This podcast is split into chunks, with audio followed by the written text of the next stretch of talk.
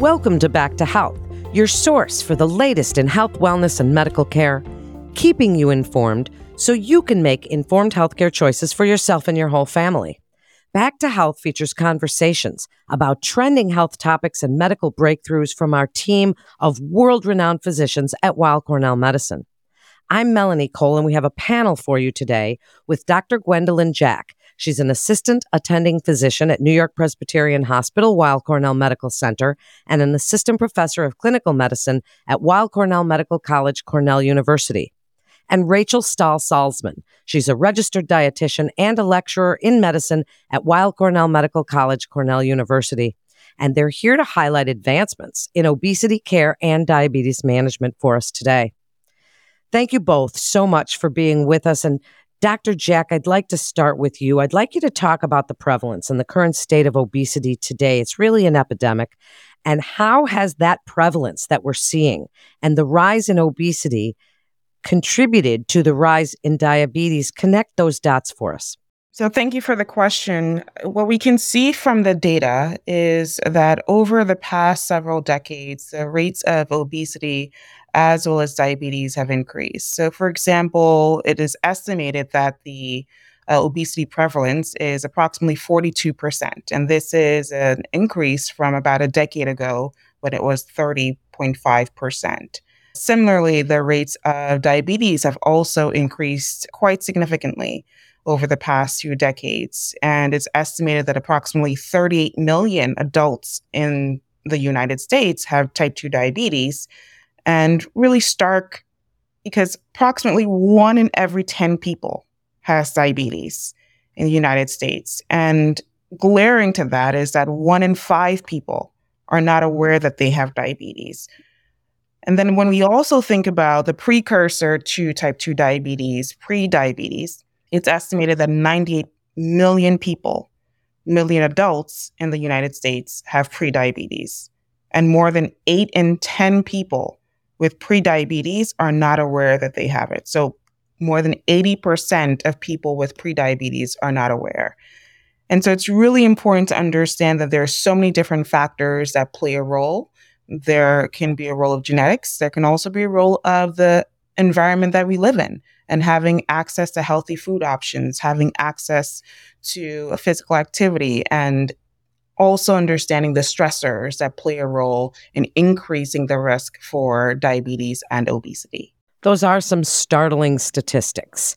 And yes, we're seeing this rise. And it's just, it is really very interesting to connect those dots. And I thank you, Dr. Jack, for doing that. Rachel, where in the spectrum now of diabetes diagnosis is obesity a factor as we're looking at this increase in diabetes? There are also other risk factors for diabetes as well. So, where in the spectrum is obesity considered a major risk factor? Obesity is a major risk factor for the development of type 2 diabetes. And this risk factor has been a really crucial component for helping to address both the prevention and management of type 2 diabetes. And our leading organizations that we look to for guidance, the American Diabetes Association, the American Association of Clinical Endocrinology, all highlight in their treatment guidelines and algorithms that the treatment of obesity and weight management needs to be front and center. So that really goes to emphasize the importance of that. But like you said, Melanie, and as Dr. Jack alluded to, there are other risk factors that we need to consider when we work with the people that we care for. Genetics, family history of type 2 diabetes, certain racial and ethnic groups who are at higher risk for developing type 2 diabetes, being physically inactive, and certainly um, the food, you know, the, the type of um, food that people are eating in our country. That's true. All those things. That's so interesting. So, Dr. Jack, the most significant challenges that clinicians face in managing patients with both obesity and diabetes. And as someone who's worked in that field as well, I these challenges are not unsurmountable, but they are certainly a challenge. Speak about that and how that impacts patient outcomes. Yeah, so I think just underlying the point that obesity is actually linked to estimated to more than even 50% of new cases of type 2 diabetes, right? So underscoring the importance of addressing both at the same time. Part of the challenge is that there are a lot of systematic issues or systemic issues that need to be addressed in terms of access to healthy food options that are also cost effective or affordable, also access to medications that have been shown to be beneficial for not only lowering the glucose or blood sugar, but also helping with weight management as well. And then having access to healthy green spaces to allow for increased walkability, having access to, again, optimizing or increase physical activity. So, really being able to have adequate resources and making sure that those resources are distributed in an equal manner to everyone. And I would add here, just taking it a little bit more in a specific example, is when people that have obesity or diabetes present to us, they often might have other comorbidities that we know having obesity and type 2 diabetes can increase their risk for things like cardiovascular disease, kidney disease. So from a dietitian standpoint, it can become very challenging for the person to know what to eat to manage all of these conditions and to put it together into one individualized plan does take a lot of effort and work. And many people don't know where to go. So it's so important that we focus on a multidisciplinary team in our approach to helping these people with access to dietitians, diabetes care and education specialists, nurse practitioner, and endocrinologists to bring that whole care team together to support them. Well, it certainly is true that a multidisciplinary approach is crucial for patients and people living with diabetes and obesity. And it's such a complex topic. This is such a bigger topic, as Dr. Jack, as you alluded to, with rural and urban deserts, with food insecurity, with gym and recess and walkability in parks. I mean, we could go on just about that part of it because that is so complex and really compounds on the situation. But Dr. Jack, I'd like you to pay a little bit of extra attention here in this podcast and speak about the prevalence and management in different demographic groups, how these disparities can be addressed, because I think we're seeing such a rise in diverse populations and underserved communities. Speak just a little bit about that and any outreach that you want to let people know about. Yes, I think it's important to increase awareness first and foremost, and then, of course, increase access to resources it's also important as we think about a team based approach, is also thinking about a tailored approach. So, meaning that we are tailoring our approach to the person in front of us. So, we thinking about not just applying general rules for everyone, but if, for example, when we're working with someone and we advise for them to walk in their neighborhood, assessing whether or not that's actually a barrier. Are there concerns about violence in the neighborhood or walkable space in the neighborhood. So it's really about getting to know the person and tailoring what our counseling and our advice is for that particular person. So I think it requires an individualized approach in addition to a team based approach. So I think that's one of the ways that we can tackle it on a more interpersonal basis. Similarly, when we talk about food insecurity, it's about really making sure that we're having increase access to affordable and nutritious food options. When people have to think about whether or not they're going to be able to pay rent or pay their bills and thinking about healthy food options, we really want to be able to remove that out of the equation and allow for people to have access to these nutritious items as well. And I would add, I completely agree with Dr. Jack's points. And it's been a big challenge to help overcome some of these disparities. One thing that has been really exciting to follow in this space, and Melanie, you might be familiar with hearing about this, is the food as medicine programs, especially around medically tailored meals. So I'm really hopeful that strategies like this to provide, you know, meals delivered to individuals, especially in areas where they wouldn't have access to it, or maybe they have disabilities that limit them to go to the grocery store to get these important healthy ingredients could really help improve these disparities. We've also done a lot of programming. Dr. Jack and I, we call us the dynamic diabetes duo. We've gone around in reaching to community centers across the boroughs. You know, we're based in Manhattan and really making efforts to touch different communities and tailor our content to meet their specific needs. And since COVID, we've done a lot of virtual. We've connected to senior centers across different boroughs who might not have access to meet with specialists in this space. So we've really found that to be a great community based intervention to help with some of these disparities and ultimately help educate people on what they can do to support their health.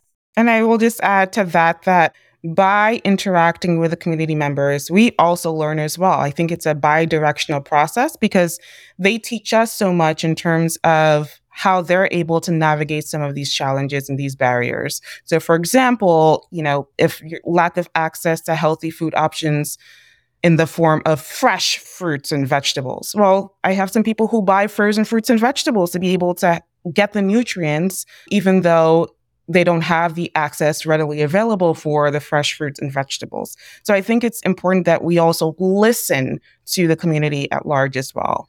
What important points both of you just made. Now, Rachel, talk about some of the exciting advancements and treatments as we're talking about awareness and outreach and food is medicine and even exercise is medicine.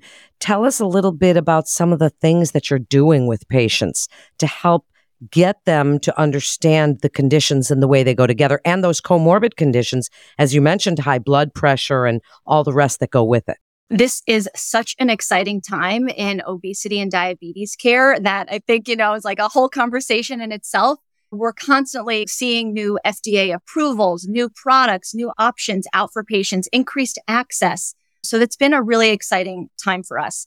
I would kind of highlight a couple key areas that definitely excite me in this space in the treatment of obesity and diabetes. The first would be on the medication side. As I'm sure many of the listeners here are hearing a lot about the GLP-1 receptor agonists and the dual GIP GLP-1 receptor agonists as helping to support both treatment of obesity and diabetes. And I would say this is just the beginning of where we have yet to go with these medications. There are clinical studies underway of triple, they call them the triple agonists. So really interested to see where this space goes to help support the people. But I would also say at the core of it is always lifestyle foundation as a key factor in helping with these advancements and use of digital health tools to help empower people, keep them engaged with their nutrition, keep them engaged with their exercise. We're seeing a lot with wearables. And with all this data, then as the clinician, we could now see it. A lot of these apps and tools integrate into a healthcare provider side. So we can actually see the data all together, their glucose data, their food diary, their steps that they're tracking to put together a whole plan. And I would say the last piece in the space too that we're seeing is the growth of artificial intelligence. I think we could all understand and acknowledge that in all arenas of the world today. And so I'm really excited about the role of that for obesity and diabetes care. I'd love to give you each a final thought here. And Dr. Jack, I'd like you to speak about patient education, empowerment, how they all play a role together, and any exciting technology that you would like to bring into this episode or discuss future thoughts about this epidemic that we're seeing and this combination of obesity and diabetes. I'd like you to give us your best advice and wrap up. Yeah, so just adding on to what Rachel mentioned, I think what we have currently on the market as well as what is in the horizon in terms of medications. I just want to highlight that obesity is a medical condition. And really, it's important for us to really destigmatize obesity. So, when we talk about medications, there are several medications that have, for example, an indication for diabetes, but they have a similar base medication. So, for example, tirzepatide is a medication that many may know of as Mounjaro. That is FDA approved for diabetes, but now we have actually the indication for obesity or weight management that's called Zepbound. And so there, it's really important that we understand that the same way that we would treat diabetes as a medical condition, it's really important that we also treat obesity as a medical condition and to really destigmatize obesity and to really understand that we don't define people by their medical condition. So, really staying away from using terms like obese patient and really sticking to person with obesity and really humanizing the person. So I think that so just changing the way that we talk about obesity and diabetes is integral whenever we're having discussions and conversations with people. And in terms of treatment, also using diabetes technology highlighting continuous glucose monitors. It's always fascinating when someone is able to see their data and see really the impact of eating certain foods and also the impact of physical activity. And having that data in and of itself can be so empowering for people, especially as they're making these lifestyle changes or taking medications or after they have weight loss surgery. It's so important to see this data available and seeing that there's such a huge impact that nutrition makes, physical activity, and medications. And so I think I'm so optimistic about the technological advances that we have and also the medication advances that we have and really highlighting the importance again of the team based model. So, seeing the primary care doctor, seeing your endocrinologist, seeing the dietitian, nutritionist, these are all important, especially when there's significant weight loss. We want to make sure that there isn't significant protein or muscle mass loss as well.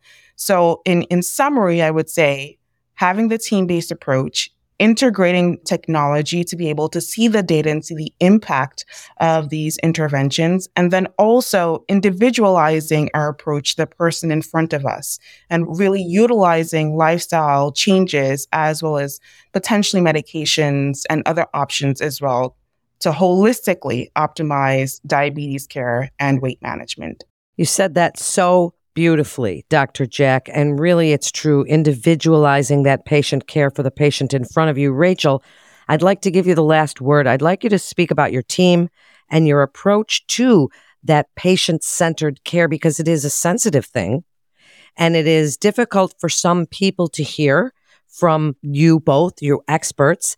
And so I'd like you to speak just from the patient's perspective and from your team and how you work with compassion to help people that are living with diabetes and obesity. Absolutely. This has been such a, a, really great discussion. And I would echo Dr. Jack in our work as a multidisciplinary team, practicing really person centered care, which really uses inclusive and non judgmental language and really just leading with empathy. I think one of the biggest things that we have seen so much is we always want to share the latest and educate others, but we need to listen understand their biggest pain points in managing their obesity or their diabetes, what bothers them at that particular time at that visit, and understanding that that can change over time as well.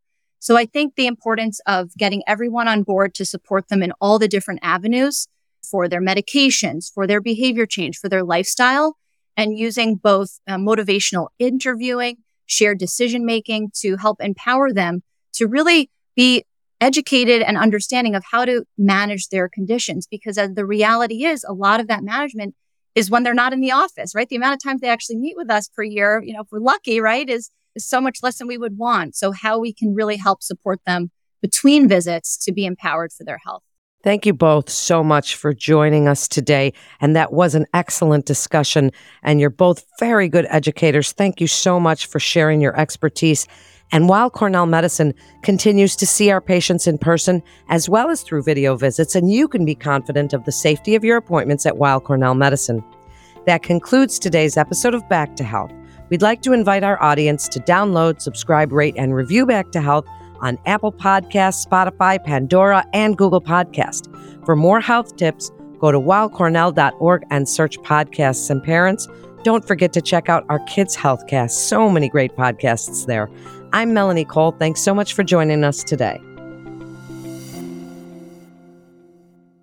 All information contained in this podcast is intended for informational and educational purposes. The information is not intended nor suited to be a replacement or substitute for professional medical treatment or for professional medical advice relative to a specific medical question or condition. We urge you to always seek the advice of your physician or medical professional with respect to your medical condition or questions. Weill Cornell Medicine makes no warranty, guarantee, or representation as to the accuracy or sufficiency of the information featured in this podcast, and any reliance on such information is done at your own risk. Participants may have consulting, equity, board membership, or other relationships with pharmaceutical, biotech, or device companies unrelated to their role in this podcast. No payments have been made by any company to endorse any treatments, devices, or procedures, and Weill Cornell Medicine does not endorse, approve, or recommend any product, service, or entity mentioned in this podcast. Opinions expressed in this podcast are those of the speaker and do not represent the perspectives of Weill Cornell Medicine as an institution.